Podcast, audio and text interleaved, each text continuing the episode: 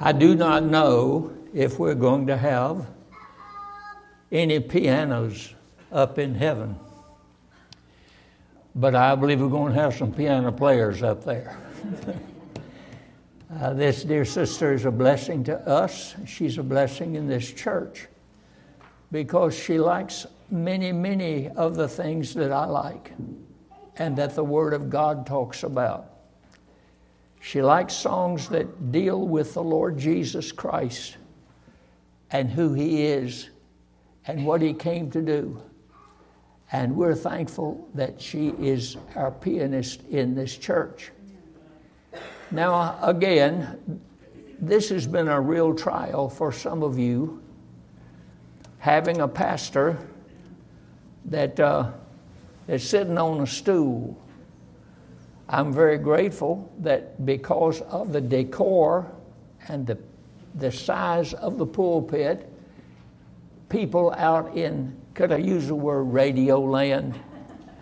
Folk out in our listening audience don't even know I'm sitting on a stool. But I do. And I don't like it any more than you do. But I want you to pray desperately for the will of the Lord to be done in this church, in this pulpit, and in the pew as well.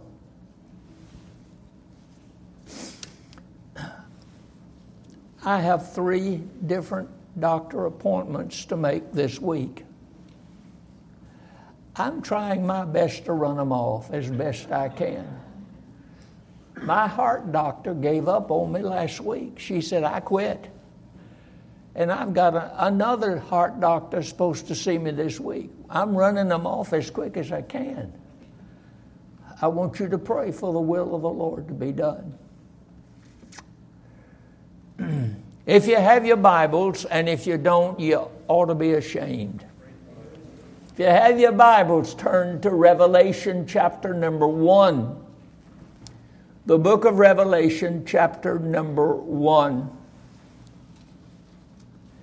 We try and have tried for the last 40 years as pastor of this church to get you to see the importance of the Word of God. When we come together and when we meet here, it's not to show off any talent or any ability of any human being but it is to get you to look to Christ. It is to get you to look to Him and look to the Word of God and see what the Bible has to say.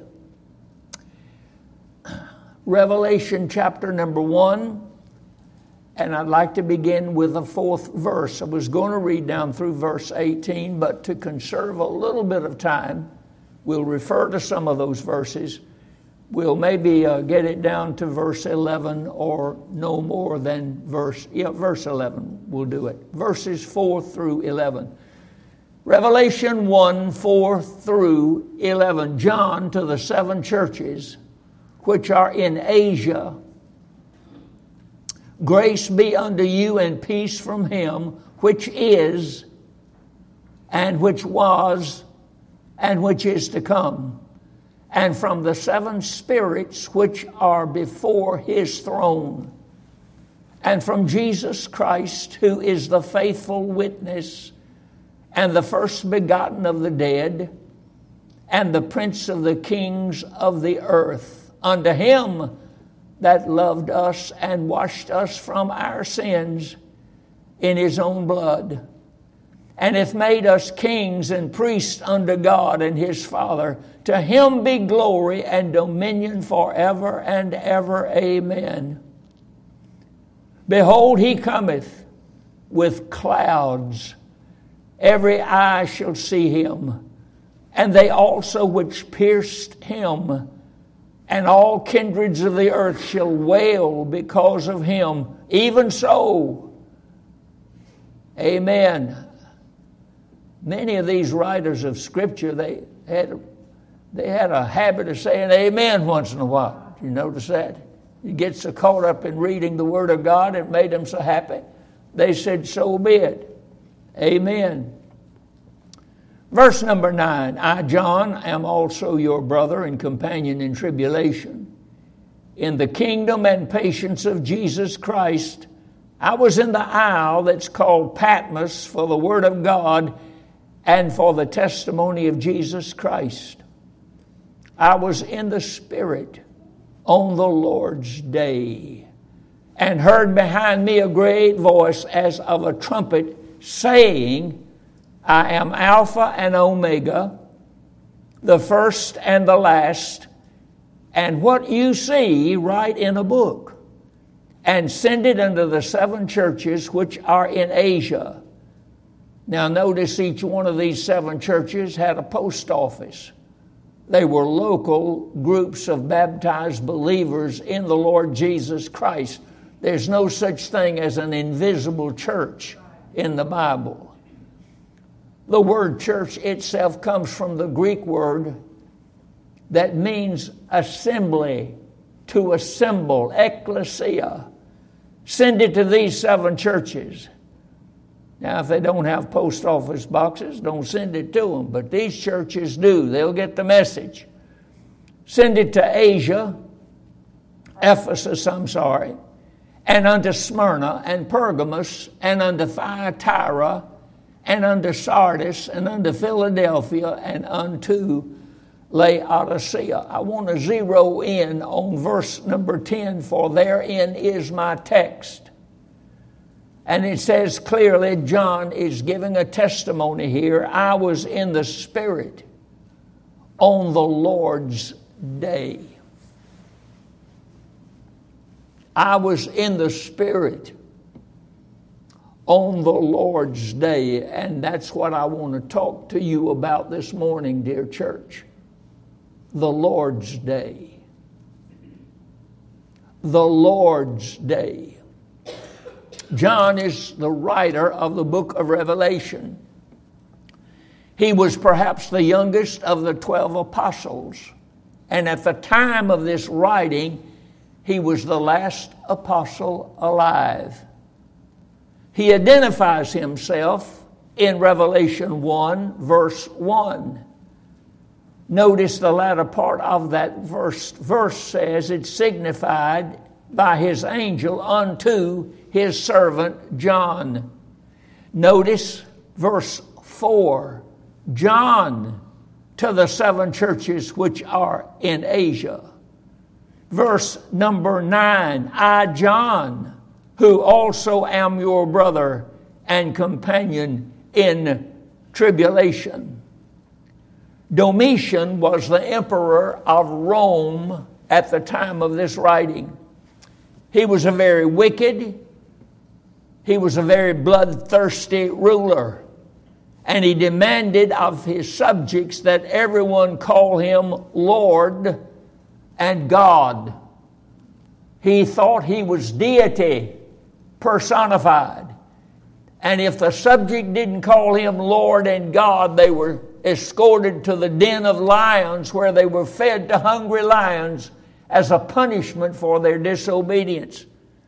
Domitian hated Christians and he put them to death by scores. History records that. He went after John, who was pastor of the church at Ephesus. And when I say he went after him, he, he went after him. Tradition says that Domitian took John to Rome and had him placed into a vat of boiling oil. But God miraculously intervened and caused him not to be burned. He then banned John to spend the rest of his life on the Isle of Patmos to die a very lonely death. And it was while on Patmos that John would see, he would hear, he would feel, and he would learn things that he would never forget. God chose him to pen the book of Revelation. Now, the text in verse 10 tells us what began to happen to John when he was placed on the Isle of Patmos John testifies it this way I was in the Spirit on the Lord's day. I was in the Spirit on the Lord's day. Now, what does it mean to be in the Spirit? John is describing a certain condition of which he is experiencing an unusual presence of the Lord. And he said, I was in the Spirit on the Lord's day. What does it mean to be in the Spirit? It does not mean getting drunk. Doesn't mean going down and swigging John Barleycorn till you don't know A from B. That's not getting in the Spirit. It does not mean shouting and speaking in tongues. Paul presents here, and John also presents here, but Paul especially presents two different mindsets. You'll find the answer to that in Romans chapter number 8, what it means to be in the Spirit. In Romans chapter 8, the reason I call the reference is because I want you to not forget where I'm preaching this morning. We're preaching on what it means to be in the Spirit. There is therefore now no condemnation to them which are in Christ Jesus, watch this, who walk not after the flesh but after the Spirit. And if you go down to verse number four, you'll find that repeated that the righteousness of the law might be fulfilled in us who walk not after the flesh, but after the Spirit. Paul presents two different mindsets that God's people are faced with. One is walking in the flesh, and the other one is walking in the Spirit. One minds the things of the world, and one minds the things of the Spirit. You cannot do both at the same time. All of God's people ought to be folk who walk according to the Spirit. I was in the Spirit on the Lord's day. He presents it in two ways. First of all, he speaks about the carnal mind. Look down at verse number 7 and 8 of that 8th of Romans. Verse 7 says, But the carnal mind is enmity against God. It's not subject to the law of God, neither indeed can it be. That's the carnal mind. The man who is a carnal person, that is, in his thinking process, his mind is set on pleasing the flesh and doing what the flesh would have him do. And in that eighth of Romans, he speaks about the carnal mind fighting against the sovereignty of God and the lordship of Christ. Because the carnal mind is enmity against God. If you have a carnal mind, your mind is at enmity. It's against the God of the Bible, who is a sovereign God, who is a gracious God. It fights against that. It also rebels against the rules and regula- revela- uh, regulations of God's law. Notice it says, but to be carnally minded is death. And in, also in that seventh verse, the latter part of it, it is not subject to the law of God. Do you know why in our world today, and especially in the United States where we live, we're having such an uprise on crime and people are doing rotten, ungodly, dirty, inhumane things one to another, and the more blood they can spill, the better off they are. It is because, my dear friends, they have a wrong mindset. They're carnally minded. It also means to stir up the displeasure of God in verse 8 of that eighth chapter. verse 8 of that eighth chapter. So then, that are in the flesh cannot please God. We cannot, in our play, in our flesh, we cannot please God because we have a tendency to be carnally minded. John said, I was in the Spirit on the Lord's day. Now, the spiritual mind, according to verse 6 of chapter 8 of Romans, says, For to be carnally minded is death, but to be spiritually minded is life and peace. There's a difference in the two mindsets there. He minds the things of the Spirit. The carnal mind minds the things of the flesh. The spiritual man minds the things of the Spirit. What does it mean to mind the things of the Spirit? It means to intensify. That's what the word in the Greek means. It means to zero in on that which is important, spiritually important, and to intensify. It is a life that produces growth. This note beside of it, you are what you eat, and that's a fact you eat the wrong thing, you're going to feel badly and you're going to do badly. And if you eat like you ought to eat, it'll help you along your life way. It is spiritual peace and contentment. To be in the Spirit means you're trusting the Lord for whatever you're facing at that particular moment. You're not trying to work it out and fret it out, you're just trying to trust God for it. It's being spiritual. It's to have the mind of Christ. That's what it means to have the spirit of the mind. It means to be in the spirit, to have the mind of Christ. 1 Corinthians chapter 2 verses 15 through 16 says he that is spiritual judgeth all things.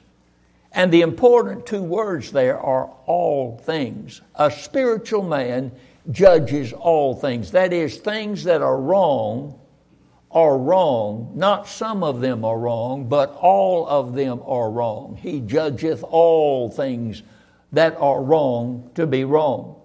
You say, well, I believe one or two things are wrong, but not everything's wrong. Well, you better go back and check the word there. The spiritual man judgeth all things that are wrong. It means to have the mind of Christ.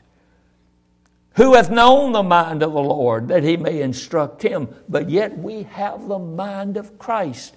If you have the mind of Christ, you have a spiritual mind. You think about spiritual things. And John said, I was in the Spirit on the Lord's day. It means to walk in the Spirit. Galatians chapter 5, verse 16 walk in the Spirit, and you'll not fulfill the lust of the flesh. That's a fact. Walk in the Spirit. Conduct your life in the Holy Spirit, and you'll not fulfill the things of the flesh. God is a spirit. They that worship him must worship him. How? In spirit and in truth. Worship cannot be done with a carnal mind. If you'll be honest, I think you'll have to agree with this statement. You try to worship God with a carnal mind, you'll choke to death. You'll find out your prayers don't get even half as close to the ceiling as you thought they did. And there's something wrong inside when we try to hang on to the carnal aspect of the, of the Christian's life and still let others know that we're spiritual. You can't be both carnal and spiritual. When John was on Patmos, he was not thinking about how to escape. I probably would have. When you begin to examine the content of Patmos, what, what, what was the content? Nothing. All he could be faced with was the roaring of the waves as they beat against the shore. He didn't have any company, none whatsoever. Every morning was the same way, every night was the same thing. When he was on Patmos, however, he was not thinking about how to escape. He was not complaining about his physical discomforts. Rather, his mind was exercised on spiritual things. I was in the Spirit on the Lord's day. He was thinking about his wonderful Lord and his personal salvation. He was not feeling sorry for himself. He was in the Spirit. He was rejoicing in the Lord. I was in the Spirit on the Lord's day. Raises another question what is the meaning of the Lord's day? I was in the Spirit on the Lord's day. This is a definite time period. I was in the Spirit on the Lord's day. Notice he does not say, I was in the Spirit on the day of the Lord. There's a difference between the day of the Lord and the Lord's day. That's so important that you see that. I was in the Spirit on the Lord's day. There is a day of the Lord. If you have your Bible, turn to the book of Joel. It's page number 1112 in my Bible. I don't know what the page number is in your Bible, but it's worth turning to. The book of Joel talks about the day of the Lord the day of the Lord. John's not talking about I was in the Spirit on the day of the Lord. I was in the Spirit on the Lord's day. In Joel, for instance, chapter number 1, verse number 15 Alas for the day, for the day of the Lord is at hand, and as a destruction from the Almighty shall it come. Oh, it's a terrible thing, the day of the Lord. A lot of folk in God's people and among God's people today have a tendency to believe there's a whole lot wrong with the day of the Lord. But they also believe there's something wrong with the Lord's day because they ain't here. Huh? At least if they are, they're hiding behind the pews. I can't see them this morning. They had other things to do. John said, I was in the Spirit of the Lord on the Lord's day. In Joel chapter number two, the day of the Lord, it's important. Blow you the trumpet in Zion, sound an alarm in my holy mountain. Let all the inhabitants of the land tremble for the day of the Lord cometh, for it is nigh at hand. It will be a day of darkness, of gloominess, a day of clouds, and of thick darkness as the morning spread upon the mountains. A great people and a strong. There hath not been ever the like, neither shall be any more like it after it. Even to the years of many generations. And also in verse number 11 of Joel chapter 2 and the Lord shall utter his voice before his army, for his camp is very great, and he is strong that executeth his word. For the day of the Lord is great, it's very terrible, and who can abide it? Now, the day of the Lord has to do with a judgment day that's going to take place during the Great Tribulation period when Jesus Christ comes again. And he's going to execute judgment on this earth. It's called the day of the Lord. John said, I was in the Spirit on the Lord's day, not the day of the Lord. The day of the Lord and the Lord's day are not the same. It will help you in your Bible study if you'll remember that. The day of the Lord refers to a time of judgment which will take place when the Great Tribulation begins. Never is the day of the Lord called the Lord's Day. But John called it the Lord's Day. He wasn't talking about the day of the Lord.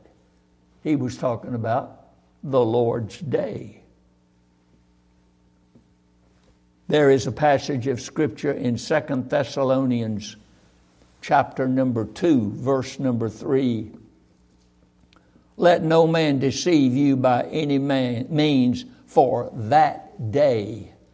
And he's talking about the day of the Lord. Not the Lord's day, but the day of the Lord. That day shall not come except there come a falling away first. That's apostasy. And that man of sin be revealed. That's the Antichrist. He will be called the son of perdition. The day of the Lord shall not come until Scripture is fulfilled to bring it in through the Antichrist and the judgment that's going to happen during the second coming of Christ. The Lord's day, put this down. The Lord's day happens once a week, every week. 52 weeks out of the year, the Lord's day happens every week. But the day of the Lord will happen only once, and it will happen during the Great Tribulation period.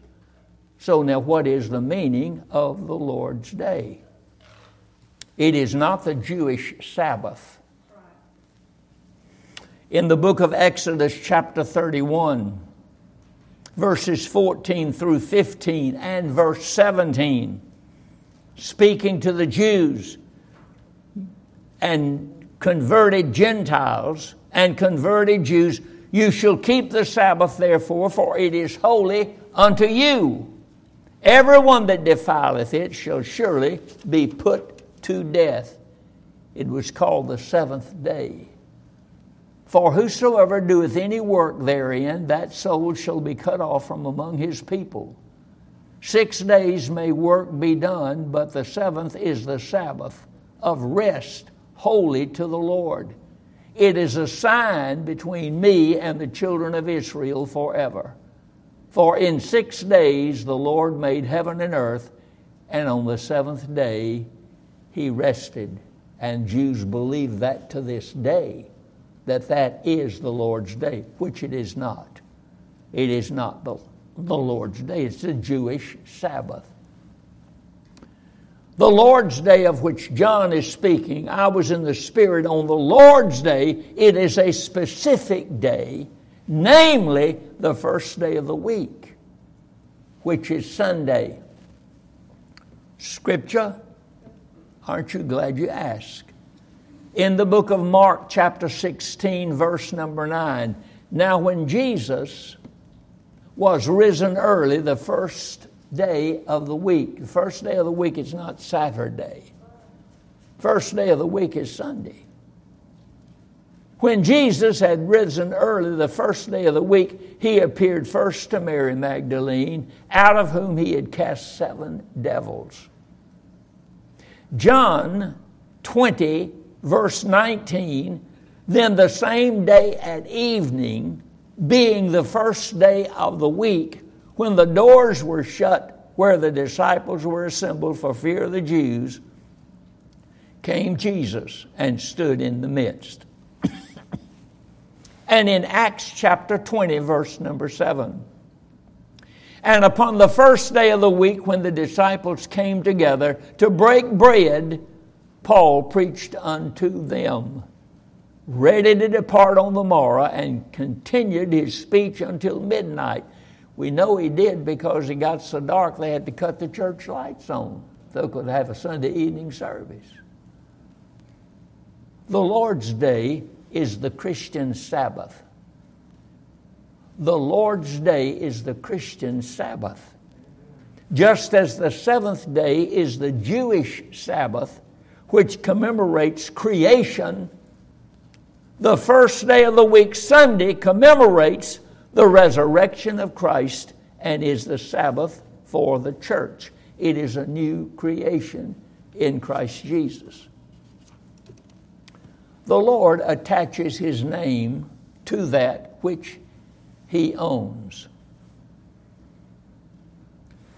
he attaches his name to that which he owns.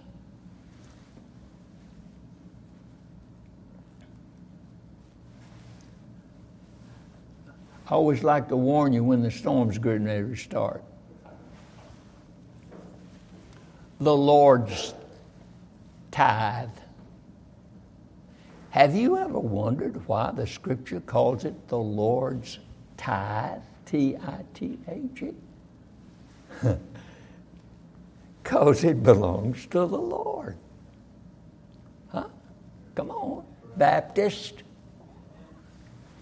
The Lord's, it is that percentage of our possessions that God claims for His own and is to be used by Him and not by the owner or the giver of it.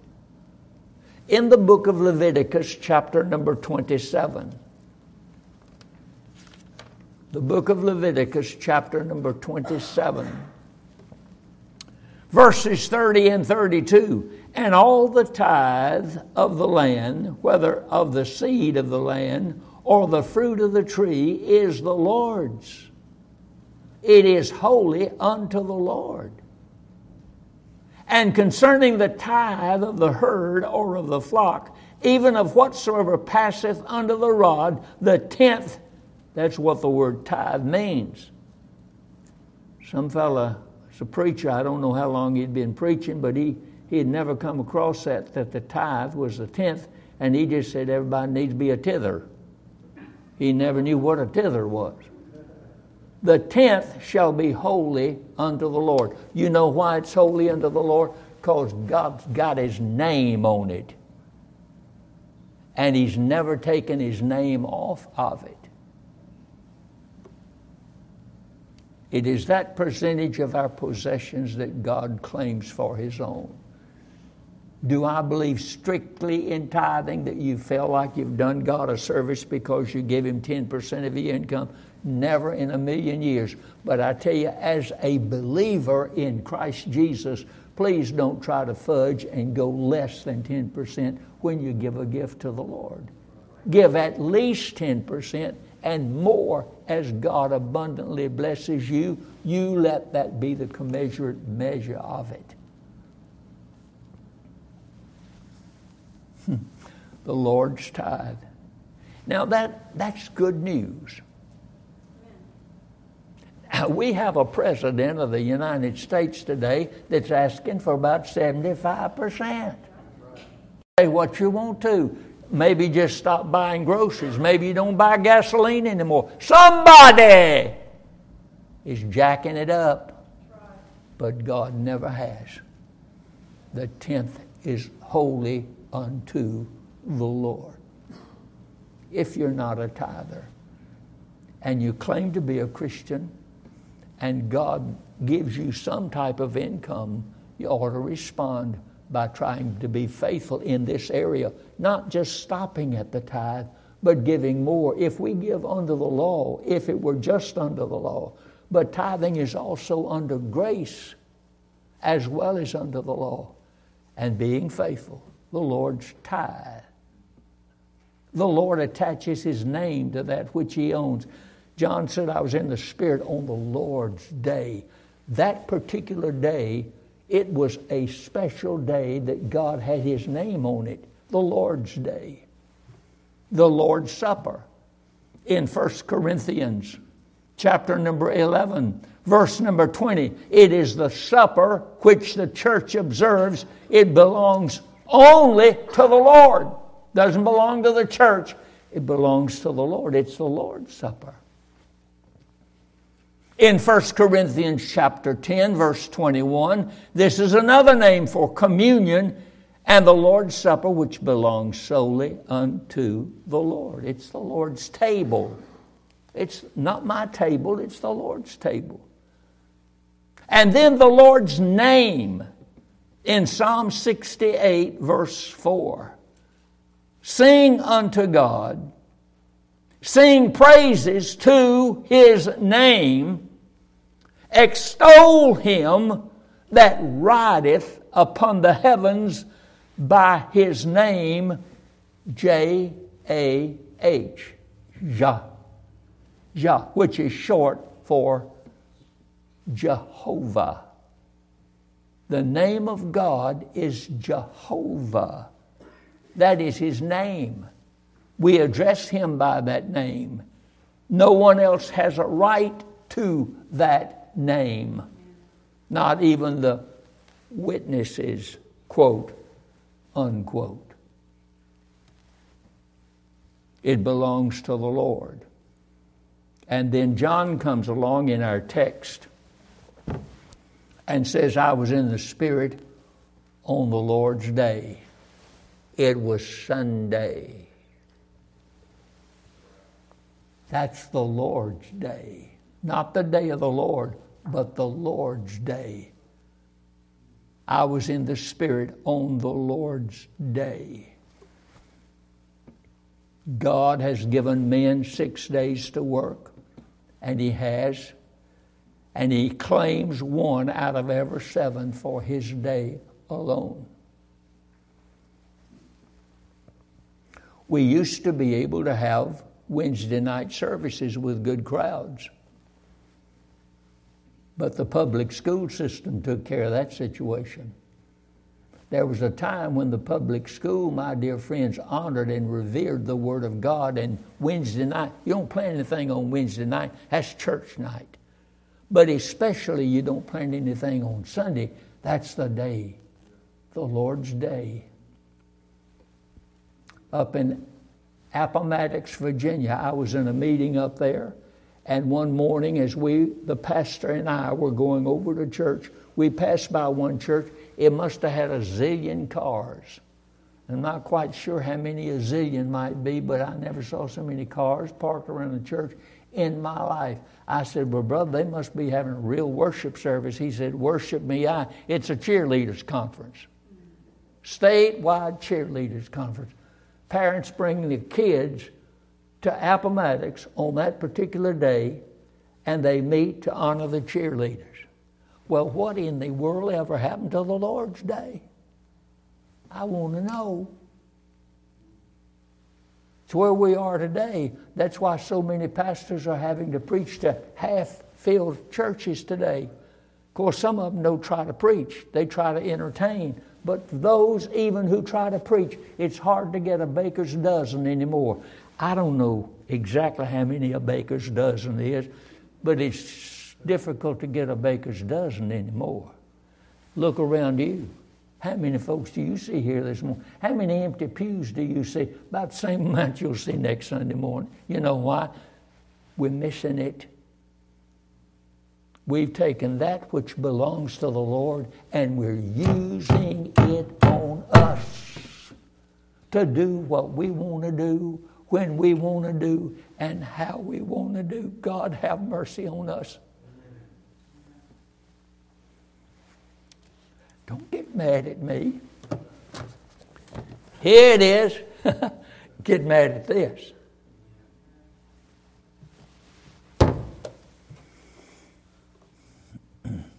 Now, these statements don't really apply to you, but if they do, you don't have to tell anybody. If you take the Lord's tithe, you're a thief. Well, why is that so? Because it belongs to Him. Got His name on it. If you claim the Lord's Supper as your own, you're a thief. If you take God's name for your own, you're a thief. If you use God's day for your own, you're a thief. I'm a thief. John didn't even come close to that. He said, I was in the Spirit on the Lord's day. What did John experience on the Lord's day? We'll try to rush through this, but I will mention several things. First of all, he experienced the Word of God on the Lord's day.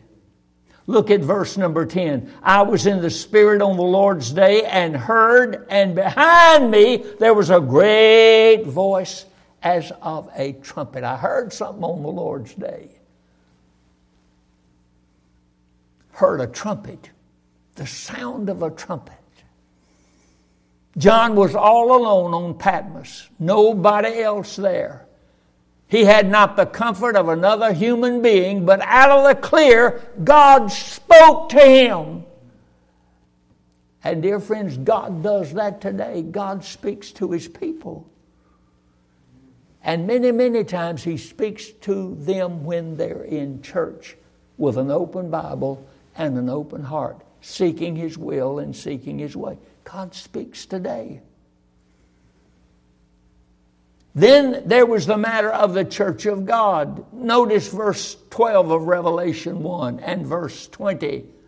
In verse 12 said, I turned to see the voice that spake with me. And being turned, I saw seven golden candlesticks. And he tells you what these candlesticks represent in verse 20 the mystery of the seven stars which thou sawest in my right hand, and the seven golden candlesticks. The seven stars are the angels of the seven churches, and the seven candlesticks which you saw are the seven churches. Isn't that amazing? Domitian put him on Patmos to get him away from the church, and lo and behold, he's surrounded by seven churches. yes, sir. The church of the Lord. Number three, the Son of God. In Revelation 1 13 through 16, in the midst of the seven candlesticks, one like unto the Son of Man, clothed with a garment down to the foot, and girt about the paps with a golden girdle. Now, the wearer of this uniform is the Son of Man. That's the Lord Jesus Christ Notice his address, notice his dressing, notice his clothes. He's girt about like a judge, girt about the loins. He's coming to judge. He came the first time to seek and to save that which was lost. He's coming the second time to judge this world. John saw that.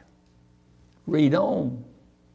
Verse 14 His head and his hairs were white like wool, white as snow. His eyes were as a flame of fire, and his feet like unto fine brass, as if they burned in a furnace, and his voice as the sound of many waters.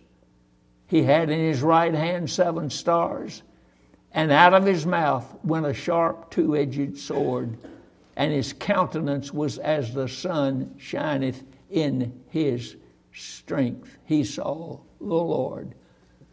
He saw the Lord Jesus before he died, did he not? He was one of the 12 disciples. He became one of the 12 apostles. He saw the Lord before he died. He saw the Lord immediately after his resurrection, along with some others who viewed the bodily resurrection of Jesus Christ. But now he sees the Lord, and where is the Lord? In the midst of the churches. Why should that surprise us? Upon this rock I will build my church, and the gates of hell shall not prevail against it. And the world has been trying to prevail against the church ever since. But God forbid that Christians try to prevail against the church. ain't nothing wrong with the church. But me and you, it's certainly not him. He's the Lamb of God and He loves His people to be in church. And He meets with His people when they come to church, and all of His people ought to be in church.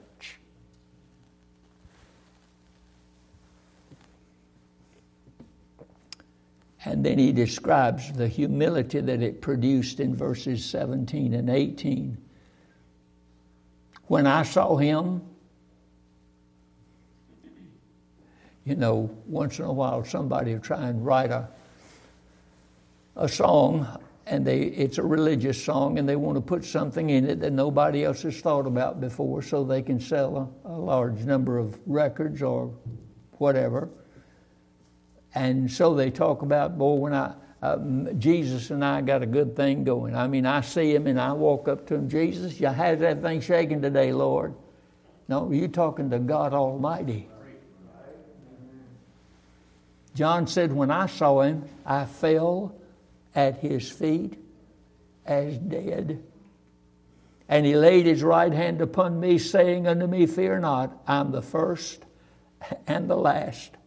I am he that liveth and was dead, and behold, I'm alive forevermore. Amen. And have the keys of hell and death. And he still does. What humility John must have felt. I believe these experiences of John can be even our experiences on a weekly basis, but it hinges on one thing I was in the Spirit on the Lord's day.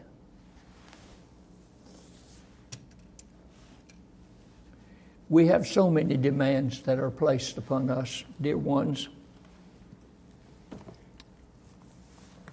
So many places we have to go. So many things we have to do. And six days just isn't enough time. And I need one more day. So I'll just take that which God says is His day and make it my day to catch up. Now, I'm glad I'm speaking today to those who didn't come, not to those who did come. But just in case it pinched a little bit, let it pinch. Folks, something is happening to the church of the Lord Jesus Christ today. It is being neglected full time. Now, somebody's going to pay for that. And we can dress up, we can come and put on our Sunday best, and we can sing, and we can go through all the motions and never have the spirit John was talking about. i tell you this, and if the Lord will help me, I'll close up. You've been so kind this morning.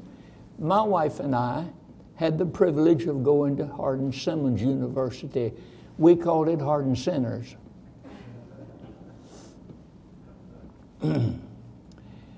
Finding a place to live was a very difficult thing, and to make a story short, it happened to be in a duplex apartment. On one side of that duplex apartment was a little old lady. How old was Mom Anthony?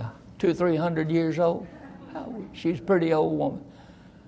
Every hair in her head was white. She had the she had the look of glory always on her face. And perhaps is one of the greatest Christians I've ever met in my life.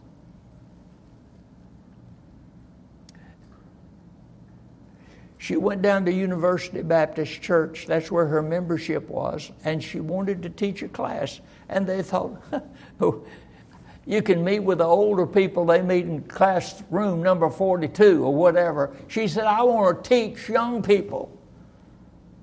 And they said, Well, all of our positions are taken up. She said, I want to make one.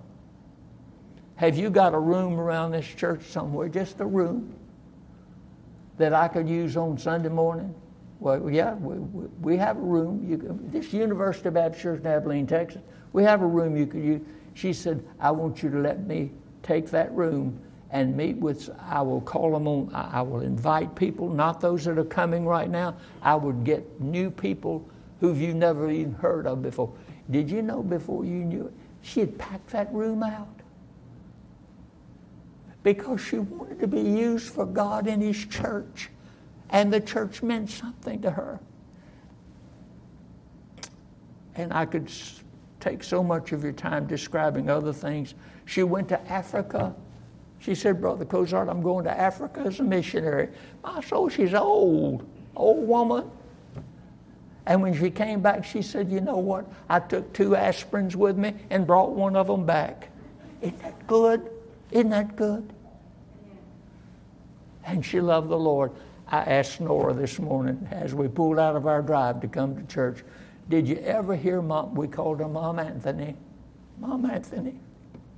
She wrote a book, Here Am I. I have it in my library. But she, I said, honey, did you ever hear her say, Well, I just don't think I'll go to church today. I got so much to do.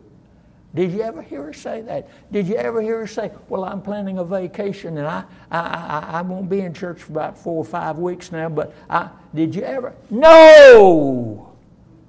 Every Sunday morning, brother, let's get up and go to church. That's back when people used to go to church. We need to pray for this church. You sure need to pray for your pastor that you need God's man in this church to lead you and guide you according to his word. But we need to pray for our church. You say, well, we believe the right thing. What you believe is not worth a dime if it doesn't transform your life or his church. Come on. I love you. And I've loved you dearly for over 40 years when we started this work. And I'm here only by the grace of God because I feel that it is God's will at this particular time. I don't know about tomorrow. I don't know about next week, but I know about now. And I want us to see somewhat of what John meant when he said, I was in the Spirit on the Lord's day. Thank you so much for listening. Let's stand, please, for prayer.